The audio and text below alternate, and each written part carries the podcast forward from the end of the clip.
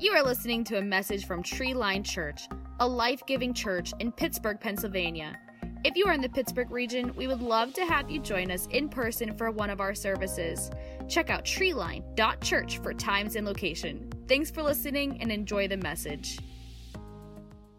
So, we are in the middle of a series called Stranger Things, and perhaps you've heard of the show on Netflix. It's a really big hit. They just released season three this summer. Maybe some of you have seen all three seasons. Anyone seen the show in here? Anyone seen maybe an episode or two? Anyone watch all three seasons of it? Anybody? Okay. And some of you are like, I've not seen a single episode of it. So, just to give you an idea today, you don't need to know anything about the show to understand what we're talking about. But the show is based on, it's based in the 80s, so there's a lot of nostalgia. If you remember the 80s, a lot of the things that happened then. It's based on some preteens and some teenagers, the relationships. But what really makes the show interesting are some of the really strange things that happen there for the title, Stranger Things. Some supernatural things, there's monsters, people are controlling things and moving things with their mind, which would be a really great superpower to have, especially if you have kids. Wouldn't it be great? Just move them right back to where you need them to be. But anyway, that's what happens in the show. That'll probably happen in the Stranger Things like season 13 when they're all grown up and they have kids.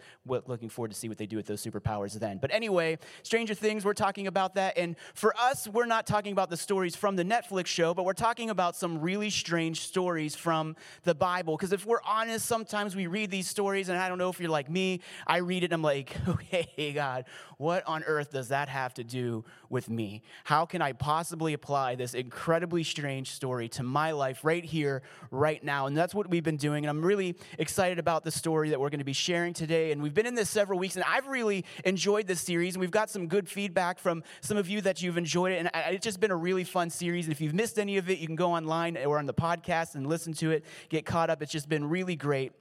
And as I was preparing this week, I was thinking about all of the decisions that we have to make on the daily basis, right? And I think about the things that we have to decide on. And sometimes they're a really big deal, and sometimes they're not such a big deal. But I know for me, sometimes, you know, I think about the decisions that I know I should make, and it should be the obvious choice but then there's the choice that you end up going with, right? Like, say for instance, I don't know, food, right? I know what is good for me and I know what is healthy, but on the other hand, I know what's delicious, right? And so we want to go with the delicious option instead of what is healthy. You, you know the choice to make, but just because the right choice presents itself doesn't mean that you make the right choice. Why? Because food's delicious. Like, thank you, God. We'll talk to Him someday about that. Why didn't you make the things with no calories taste like sugar? I don't know. I don't know the this answer to that. But sometimes it's tough to make the right decision. Or I don't know about you, but when it comes to picking the right checkout line at the store, I have a gift for picking the wrong line. I don't know if any of you are like this, but I'm like, I'm strategic about it, right? You're eyeing up everyone's cart. You're seeing who's in there. You're seeing that you know that one person's going to take nine hours to pay with a personal check. So you're like, I'm not getting in that line, right? And so whatever, you're just you're just scanning it, trying to figure it out. I get in the best one, shortest line, right? And it never fails, it seems like everyone else gets through the line and you're still standing there waiting to get to the checkout line. Is it just me? I mean, maybe you know how to get to the checkout line. You can give me some pointers on how to pick the right one. And I even try to be like, okay, I'm going to pick this one so I know that one will be longer. And so then I'll pick the one that I don't think will go, and then it still ends up being longer. You just, you can't win. And the worst part now is like at drive throughs, now they give you like this anxiety induced decision of picking out which order line you're going to go through, right? It's like now I have to not only decide at the checkout register, I have to make a decision which line to get in. And it never fails when you get up there. You're always like hoping that you order and that you could cut the car off that was still ordering. You're like, that's right, they're getting six more Happy Meals, baby. I'm squeaking one car ahead of them, right? Unless it's Chick fil A, because then they have you out there in 30 seconds flat. It doesn't even matter what line you're in, right? You could be like 25 people deep. Chick fil A's like, like, chicken in the car, you're gone. It's just, they've got it figured out. But we have to make decisions all the time. And sometimes it's frivolous decisions like that, but many times it's really difficult, tough decisions or things that aren't so frivolous, but really have a really profound impact on our life. Something that I've realized is that as I've got older, I've tried to embrace wisdom more and make wiser choices. Now, age does not equal wisdom. And you know this to be true because some of us know some people who would be even considered senior citizens and really haven't grasped the wisdom concept. Wisdom doesn't come with age, wisdom is something that you've got to seek out. And so for me, I look back at some of the decisions I made when I was younger, and I've said this before and I'll say it again. I am so thankful that social media did not exist when I was a teenager and even a young adult. I'm so thankful that there is not a cataloged history that people can go back and look at some of the horrible decisions that I made when I was a young man. I think I was actually this week, I was telling some guys this morning, talking about how I quit my first job at Best Buy and the letter that I wrote my supervisor. I cringe thinking about the passive aggressive letter that I wrote to quit. You know, it was like mic drop out of Best Buy. Like they were like, oh, wow, the 17 year old quitter was so hurt by this letter, right? I'm like, I'm going to stick it to him, right? And I think about that and I just cringe. I actually get embarrassed thinking, oh my gosh. I was in Best Buy a couple, like last week, the same store that I worked at when I was a teenager, and just all of that came flooding back. Like, what a terrible decision, man. I was just so immature, no wisdom there. And I think, and I'm just so glad that I didn't have Facebook to like post that on there, right? Like post a screenshot. Here's the picture here. Here's the letter I'm leaving my manager. Eat it, Best Buy. You know, hashtag you stink, whatever. But I don't know. I'm just thankful. And, and, it's hard to make the right decision. And as we get older, hopefully we use wisdom. But something that we recognize is that we all have a free will to choose. And if you have kids, you know how especially true this is.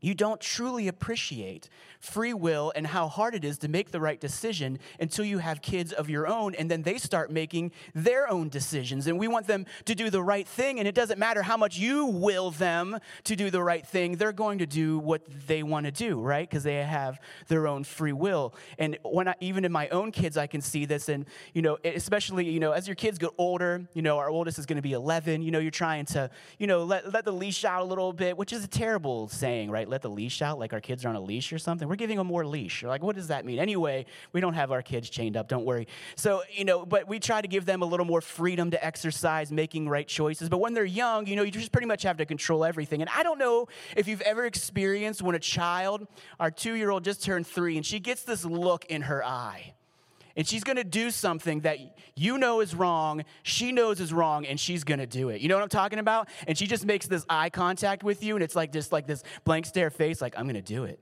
what are you going to do about it? I'm going to do it. And just whack, you know, knocks the whole cup over, the plate of food, throws it on the ground, smacks her sister, whatever it is, right? And you just get this look in their face. They're like, I'm just going to do it. What are you going to do about it? Yeah, I just did it. Just knocked the water on the ground. What are you going to do? It's just, I don't know. They just learn early that power they have to make decisions. And obviously, it's not the right decision. The trouble you run into as a parent is when your kid does something really wrong and it's hilarious. Where does that leave you, right? Where does it leave you? You're laughing behind their back and then you're having to punish them right so it's just it's true i think about that with my parents often some of the things i had to do i'm like come on they had to laugh about some of it i some of it they it wasn't so funny but we're all stuck with decisions that we have to make. It's a daily part of life. And I'm really excited about this story and talking about somebody who had to make a decision. And honestly, this may be the strangest story that we have tackled yet in this series. This is, this is, this is up there with the strange stuff, right? This one's so strange that it's usually relegated to like cutesy children's ministry time, right? Where they like do like cartoonish stuff with it because it's just so out there. You know, like stories just get pretty extreme, like Noah's Ark, where like we don't know what to do with that, so let's just like make kids' songs about it and cute little coloring pages, but how do we teach this to adults? The Lord said to Noah, There's gonna be a floody, floody. Anyone remember it? Come on. Yeah, you know it. You know, we're not talking about Noah's Ark, but I wish I was because we could sing that song. Anyway build it out of okay so we're set. So we're going to talk about this story. Before i tell you the story i've got to give you some history and set this up. The story takes book place in the book of numbers. It's always a good sunday when you get a unplanned children's song out of brian. But we're going to put we're going to talk about this story in the book of numbers and i've got to set this story up for you. And so here we find ourselves in the story of the Bible where God's people had been living in Egypt and things were first good for them in Egypt, but then things turned really wrong for them. They get a new Pharaoh, he puts them into slavery, hard labor, years and years of this, generations of it, and then God is finally going to hear the cries of his people and he sets them free. And so maybe you've heard of this guy named Moses, and Moses comes in and he sets, he leads the people into freedom. Maybe you've heard some of the stories. This is where some really amazing stories where the Red Sea splits, right? So they could get across that Pharaoh's chasing him, and the Red Sea opens up, and all of God's people cross across the, the Red Sea together for safety. And so this is where we're at a little bit after that in the story. So God's promised them that there's some land that they're going to go to, some really prime real estate that God is giving them. He's like, this is where you're going to go. Matter of fact, it's so prime, it's flowing with milk and honey. Now, if you see that on a real estate listing, you put an offer in on that house. But this is what he told them milk and honey. It's going to be amazing. This is going to be the spot that I have given you. But the problem is, to get there, they've got to go through all these other people's land, all these other people's kingdom, right? So God's telling you He's going to give you this house, but before you do, you've got to cross through everyone else's backyard to get there, right? And everyone's saying, Get off my lawn to get there. And so this is where they find themselves. They get to the first kingdom. Hey, can we have passage? We just want to get through here. Um, and, you know, they, they say no because this wasn't like a group of six or seven people. This is like tens of thousands of people. You know, they're like, You're going to kill the grass. You're going to tread right through here. There's going to be a rust, a, you know, a rut here. I'm going to have to get an excavator to fix this. Just no. You're going to have to go around, find a different path to get there. So they're like, okay, well, we're coming anyway. Thanks, but no thanks. We're going to come through your land. And so they come through. They try to fight them. They're like, come at me, bro. They fight them. They win. And the, the, God's people win. And so they're like, yep, we just made it through. And now this is ours. Thank you very much. Your yard is my yard. And so they come through and they're not quite to where they need to be yet. So they get to the next kingdom.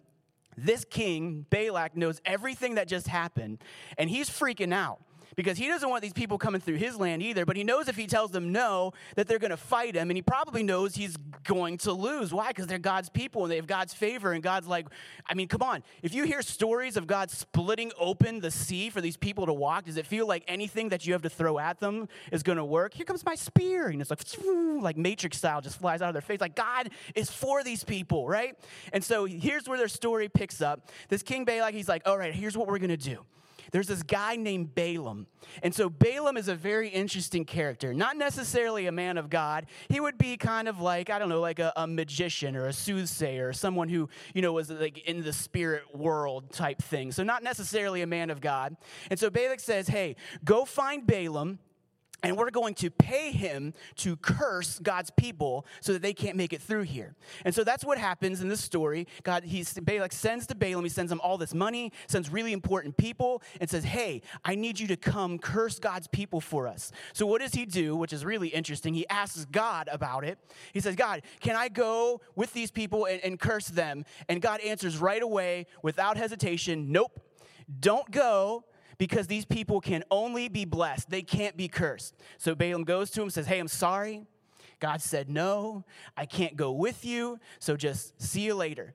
So they leave, but they don't take no for an answer. They get back to the king, and the king's like, Take more money, more important people. Matter of fact, tell him whatever he wants, it's his, but I need him to come do this for me. He's got to curse God's people. So they come to him again, and God's already told him no, but what does he do? He's like, Oh, that's a whole lot of money. Those are some very important people. Well, let me just pray and ask God one more time. Maybe he'll change his mind because that's a whole lot of cash, right? So he prays, asks God again. God's like, I told you no the first time. They can only be blessed, they can't be cursed. But since they're here, go ahead. Go ahead with them. So, this is where we pick up the story where God said no. Then he says, All right, fine, go with them, but they can only be blessed. You can't curse them. So, we pick up the story in Numbers 22, starting in verse 21. So the next morning, Balaam got up, saddled his donkey, and started off with the Moabite officials. But God was angry that Balaam was going. So he sent the angel of the Lord to stand in the road to block his way. As Balaam and two servants were riding along, Balaam's donkey saw the angel of the Lord standing in the road with a drawn sword in his hand. The donkey bolted off the road into a field, but Balaam beat it and turned it back onto the road. So this is a pretty strange story, right? He's off going when God's like, okay, fine, go do it. But then God's angry with them, sends this angel that only, of course, the donkey can see. So the donkey sees this thing, is like, I'm out of here, right? I mean, which I would probably run too. If you saw an angel with a sword, you'd probably you know, get the heck out of there. But that's what happens. No one else can see it. The story continues in verse 24. Then the angel of the Lord stood in a place where the road was narrowed between two vineyard walls. When the donkey saw the angel of the Lord, it tried to squeeze by and it crushed Balaam's foot against the wall. So Balaam beat the donkey again. Then the angel of the Lord moved further down the road and stood in a place too narrow for the donkey to get by at all. This time, when the donkey saw the angel, it lay down under Balaam, and in a fit of rage, Balaam beat the animal again with his staff. We'll pause here for just a second. Because up to this point, the story is, you know, kind of strange, visible angel, but angels in the Bible, so not super strange, right? This is where it's about to get crazy. It is now about to turn into Shrek.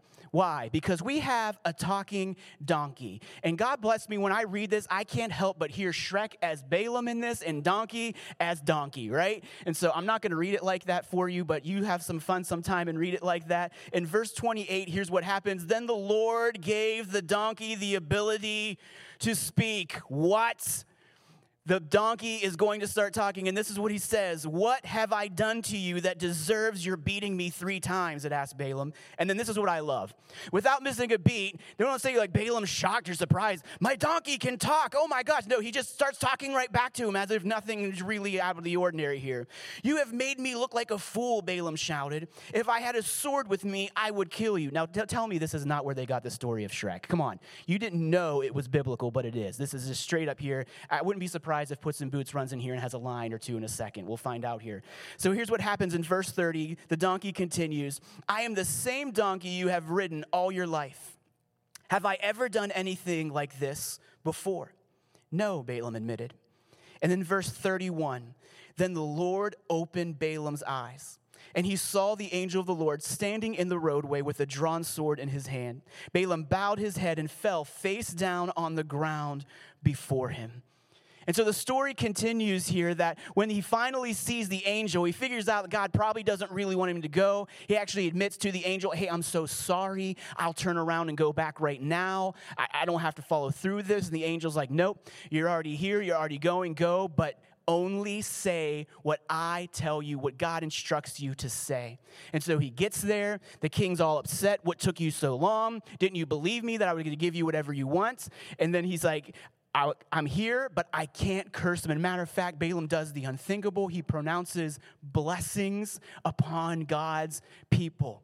The exact opposite of what he was paid to do. Can you imagine how the king felt about that? Talk about not getting what you paid for. Hopefully, he got a refund. I don't know how that story ends, but it's just a really strange story.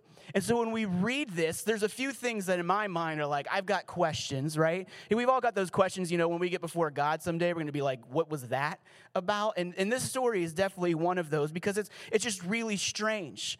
Because he is approached, can you come curse these people? God says no. They come back again. He's got some incentives, and we're not sure exactly why he wanted to ask again, probably because, you know, he's going to be pretty important and paid a lot of money. God says, Fine, go. And then after God tells him to go, sends an angel to kill him. Only the donkey can see it. And then the donkey starts talking to him, and then he goes anyway. It's just such a strange story. And when we read this, I have to ask myself the question how can we possibly apply this talking donkey story to our life? Well, I've got four things that I think are takeaways for us as I took a look at this passage that I think will help us as we read this understand how we can apply this to our lives today. And the first one is this that what we want, our desires, they are extremely important to God. So, our desires, what we want, they are extremely important to God. See, the Bible teaches us that man is looking at outward appearances, but God is looking at our hearts. He wants to know what makes us tick. And see, we see this in the story with Balaam. See, his desire was to, okay, let me ask God. God said, no, don't go. But what happens? They send some fantastic cash incentives, and then the guy can't say no. Well, let me ask God one more time. God already told him no. See, we don't know exactly what Balaam's motives here for wanting to go, but something caused him, probably, a lot of scholars think that it would probably be the amount of wealth that he was offered to go do this. Well, let me check with God one more time. But see, this shows to me that our desires, our heart, what makes us tick, it is very important to God. God cares about our motives. Matter of fact, one point in the scripture it says that obedience is more important than the sacrifice. Simply put, the things that we do, it'll simply be like, well, I was going to do all these things for you, God, or I was, I went to church, or I, I read the Bible, and it's simply God saying, you know what, all of that is great. I served, I gave, but what was your motive behind it? What has your heart? And we learn this here from the story in Balaam that what we want, our desires, are extremely important to God. The second one is this God has given us a free will to choose. And see, this is something that a lot of times can trip us up Because God created us with a free will. We're not puppets, He's not controlling us. Just like we are parents, if you have children, you have your will, but at the end of the day, you can't impose it on your kids. I mean, to some extent, yes, but as they grow older, as they get out on their own, they're going to do what they want. And the same thing is true when God created us, designed us, He gave us free will to choose. And why would He do that? Why would God give us free will? Wouldn't it have been just so much easier if He would have just created us and just said, everyone's gonna do right, no one's gonna do wrong, there's not gonna be any sin, my will's gonna be their will, they won't have any option, they'll just do the right thing. Because I truly believe that God chose to give us free will because by giving us free will, it brings Him so much more glory and honor. Why? Because now we have the choice if we're going to follow Him. We have the choice if we're going to love Him. We have to choose if we're going to surrender and lay down our life for Him. Whereas if He just made us puppets and controlled everything, I mean, how great of a God would He be? Because He just totally controlled us. So God gives us this free will to choose. And see, freedom always comes with a cost cost. There's always a price tag attached to freedom. We know that in this nation because there's a lot of people, men and women, who have given their life, who have served, who have sacrificed, even to the point to laying down their life to pay for the freedoms that we enjoy as a nation. And see, freedom and free will had a price tag for God as well because he gave us the free will and freedom to choose our great, great, great, great, great, great grandparents, right? The first man and woman right out of the gate mess it up. Aren't you thankful for that? It's like having the older sibling that mess up first and get your parents' wrath, right? And you're like, well, I don't feel so bad because they were a total failure, right? You just, it, it just takes all the pressure off us. So from the very beginning, God gives us free will, we mess it up, and so it costs something. God said, you know what? I'll take care of it. I'll pay the price. And he sends Jesus to pay the price for us making the wrong decision decisions, even to this day. But God has given us the free will to choose. And I want to follow this point up with something, this thought that I had, and I want to share this with you. Because God has given us a free will, our choices reflect how we really feel about Him. I want to read this one more time. Because God has given us a free will, our choices reflect how we really feel about Him.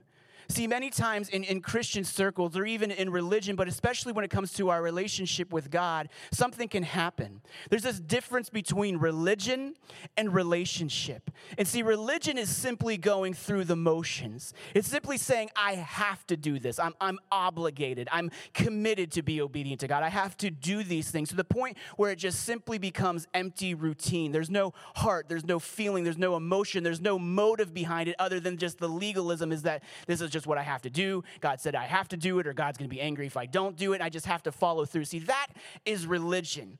And see, that shows that in our free will, that our motive's probably not in the right place. But see, relationship is a little bit different. And I've said this before. If you've been around me any length of time, you've probably heard me say it many times. It's got to get to the point in our relationship with God that it's got to shift from a have to to a want to.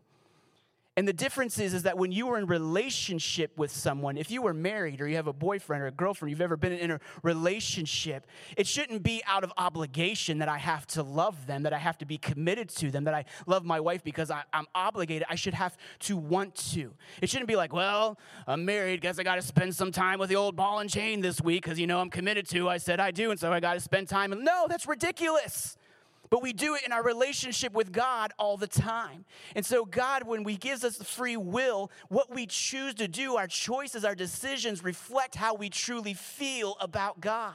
When it begins to shift from an I have to or I have to go through the motions to I get to, I want to because I love God and understand what He has done for me, because I understand how He's transformed my life, how He's forgiven me, how He's shown me grace, how He's shown me mercy. She's given me what I don't deserve, not giving me what I do deserve to be punished, but instead freely loves me. And I mess up all the time and I just keep coming back to Him and He still forgives me, He still loves me. And when you understand how great God's love is for us, our reaction begins to shift and change from religion to relationship to not that I have to do these things for God, but I want to do these things for Him. And so when it comes to our free will and the choices that God puts before us, it's not that we're going to get it right every single time we're not. It doesn't matter how great you are in love with God and how much your motive's in the right place. We're all human. We're all flawed. We're all going to make the wrong decision. But the great news is God continues to love us.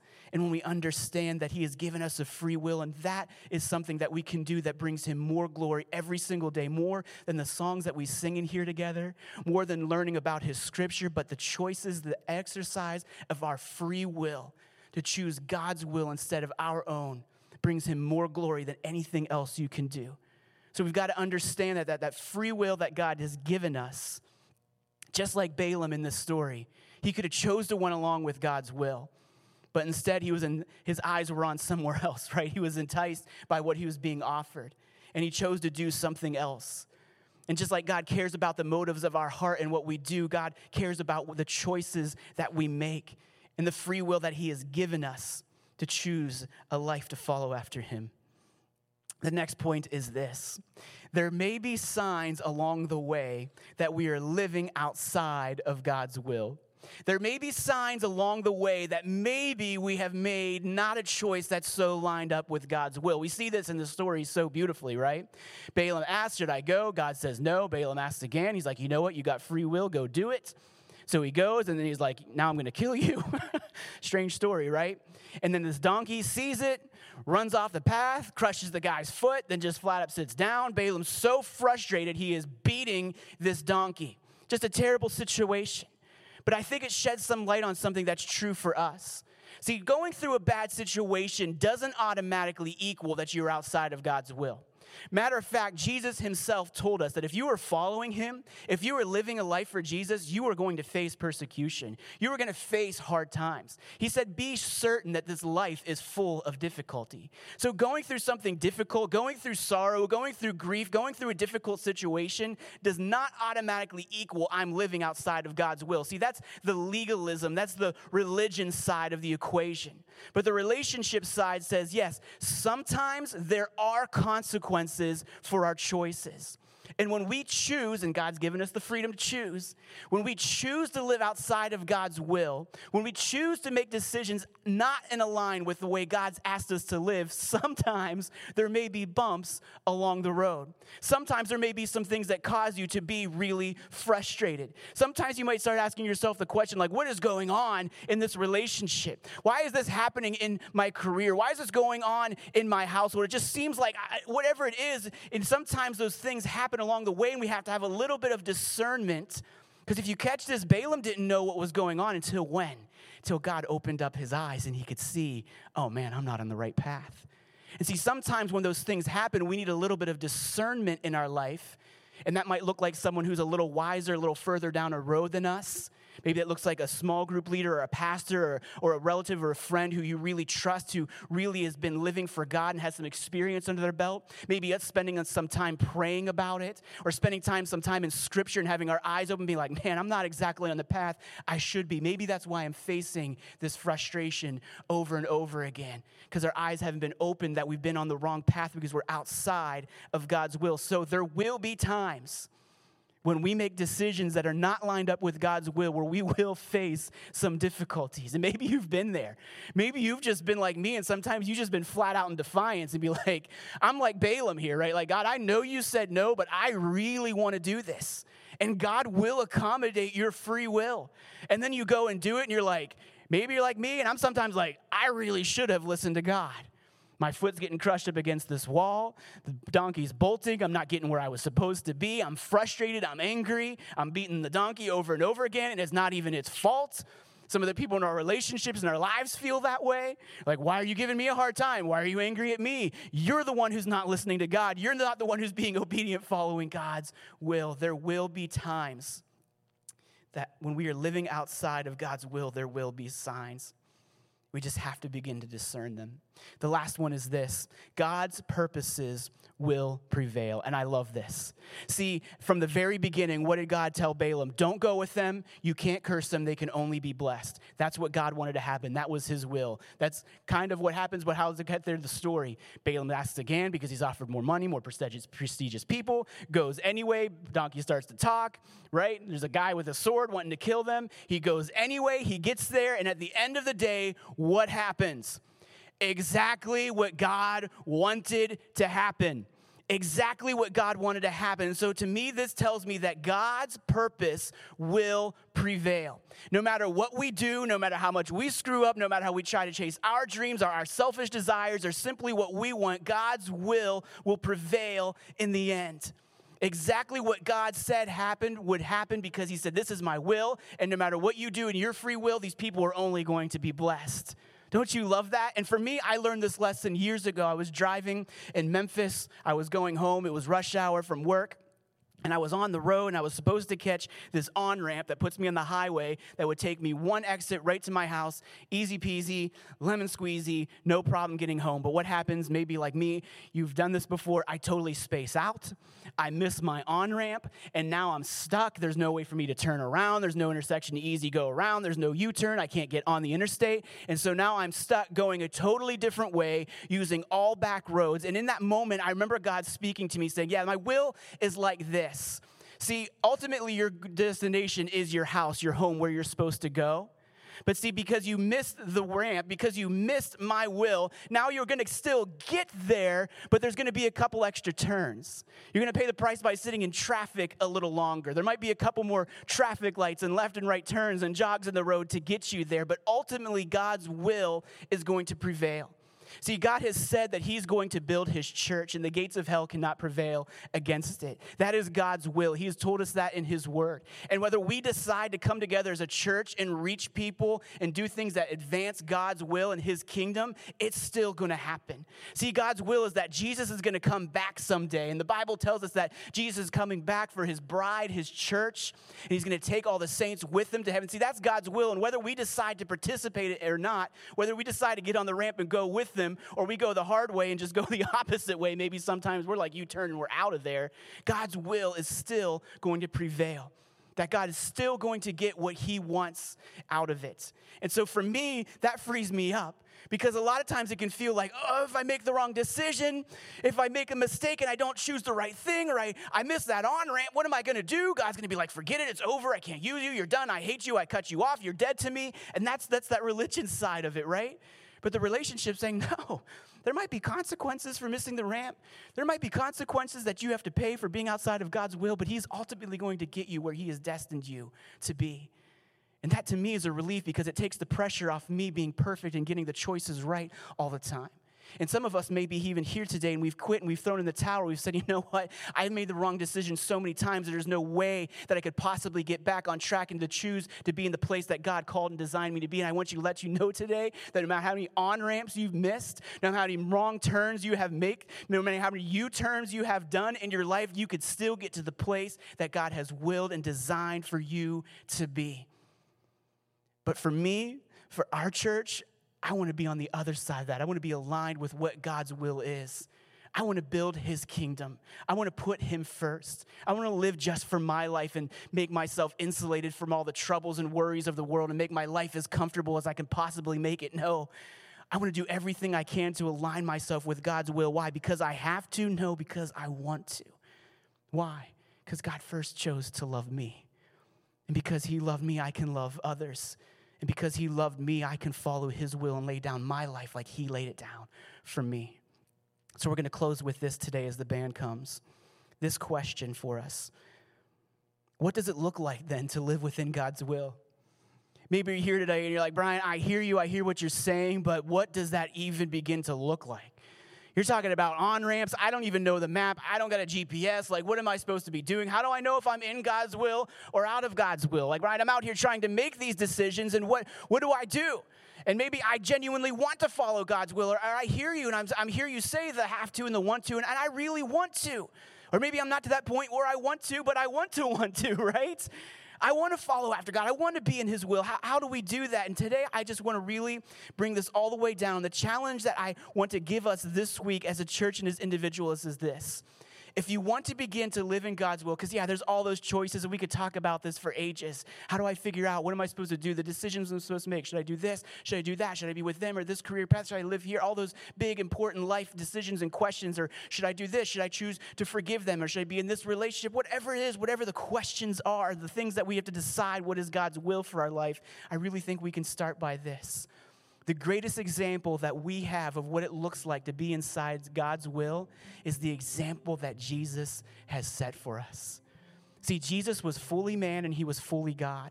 And we see that Jesus was tempted. He, paid, he, he also was presented with the Balaam test. The enemy threw everything at him. I mean, you can be the king of this world, you can have it all. Matter of fact, Jesus' own disciples thought that he came to get his agenda through. They're like, You came, Jesus, You're gonna, we're gonna rock this out, you're gonna take it over, you're gonna be the king here. We're gonna own this place, this is ours. And Jesus said, You know what? Nope. Because I didn't come to do my will, I didn't come to do my desires. And I guarantee you, those desires were inside of him. I guarantee you, when he faced those temptations, it wasn't an easy choice to be like, you know what, I could be a king here and live it up, or I can just face a brutal death, be whipped, and bear, you know, put on a cross. That seems like the better option. No, why? Because he chose to follow God's will. And so the best example that we see it over and over again. So the challenge for us is simply this. If you want to know how to begin to live in Jesus, uh, live in God's will, read how Jesus lived his life. This week, pick a gospel. There's four of them Matthew, Mark, Luke, John, the four white guys in the New Testament, right? In the beginning of the New Testament, pick one. They're the story of Jesus. They each give shine a little bit different life on Jesus' time here on earth. Just begin to read it. Begin to read it with the eyes of seeing how Jesus treated people. See how he interacted with people. See how he laid down his will and his desire and what he wanted instead to pursue God's will. See, there's all these big questions on what should we do, the life choices, how do we make this decision, where to go, who to be with, all those things starts by seeing the example that Jesus led with his life. And then we will begin to understand what it looks like to be inside of God's will. I'm going to do that with you this week. Pick one, I challenge you. Just read through it. Read through a couple. Be an overachiever, read all four, whatever. Just start with one. Get that Bible app this week. Read a couple verses, a couple chapters each day. It's some of the best reading in the Bible. It doesn't get any more exciting than reading about Jesus, I promise you. Would you bow your heads with me as we pray? Heavenly Father, we come before you today, Lord. God, I know sometimes it can be difficult to hear this because sometimes we feel like we've maybe made the wrong decisions, or like Balaam, our, our motives might not have been in the right place, or maybe, God, sometimes we just were in flat out rebellion against you and we just did everything we did, could to get away from you. And God, maybe we're here today. We've truly been trying to follow after you, doing our, our best to seek you and to live inside of your will. God, I just pray today, God, that our eyes and our hearts would be open and to understand, God, what motivates us, what makes us tick, the reason behind the what that we do, Lord, that it matters to you. And God, that you're not looking for us to go through the motions. You're not looking for us to check off boxes, but God, you are desperate to have relationship with us. God, and I thank you that you have given us free will to choose, that you didn't make us puppets, that you didn't make us subservient and obedient to only the things that you dictated us to do, but God, that you are a loving, gracious Father. God, that we can understand that it's not, oh man, I messed up, don't tell God. It's, oh man, I messed up. I need to go to my Father. God, taking the pressure off of us, knowing that your will is going to be accomplished, even if we make the wrong decision. God, and we see that because you sent your son Jesus. You wanted a relationship with us. We messed up. We sinned. We fell short. We did the screw up. We failed. And you still made a way for your will to come to pass of us having a relationship with you.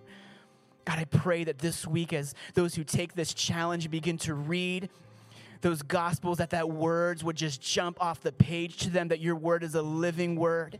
God, I pray that you would speak to them, their eyes would be open, Father, even in their own life of how you are speaking to them, developing their character, their heart, their spirit, forming it, shaping it to be more like you, Jesus. God, that we find living in God's will by first becoming like Jesus today, while your heads are bowed and your eyes are closed, I want to give you the opportunity with your free will to make the best decision you could ever make. Maybe you're here today and you have yet to lay down your life. Maybe you hear us talking about free will and choices and living for God. And see, it's so easy to live this life for ourselves.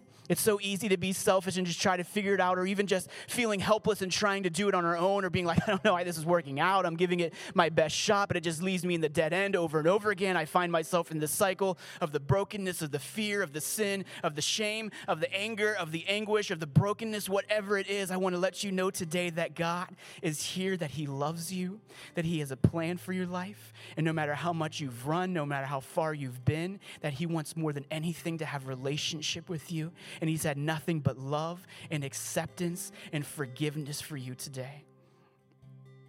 Maybe you're here today and at one time you would say, Brian, I, I was pursuing God. I was trying to follow His will, or I said yes to a relationship with Him. And I don't know what happened. Maybe life just got busy. Maybe just things got crazy. Maybe at one time when you were young, you were following after him, and then high school and graduation and college and careers, and it all just happens and it just takes so much of you and you fell away. Or maybe something happened where you were hurt or a tragedy or angry or God, something happened or something happened to someone you loved, and you were like, How could a good God allow something this like this to happen? And it just hardened your heart and you began to turn away from him. I want you to know today that there's nothing that you could do, there's nothing that you could say, there's nowhere that you could run further than the God that loves you, that cares for you, that wants his best for you. He wants nothing more to say, Welcome home, my child. If that's you today in either one of those situations, I'm going to ask you to do something while no one's looking around. Just simply raise your hand and say, Brian, would you pray with me as I make this decision or maybe recommit my life today to say yes to relationship with him? I see that hand. I see that hand. Awesome. You can put it down. Anyone else? We're going to pray together out loud so that no person has to pray alone. Would you repeat after me? Dear Jesus, I believe in you. Thank you for giving your life for me. Forgive me of my sins. Come into my heart. Make me new. Fill me with your spirit. Help me to follow you all of my life. In Jesus' name, amen. Hey, can we cheer for those who made a decision? Best decision you could make. Thanks for listening. If you would like to connect with us or learn more about our church, please visit us online at treeline.church or on social media. Our mission is to see family trees changed by a lifelong relationship with Jesus. We hope you can listen or join us next week.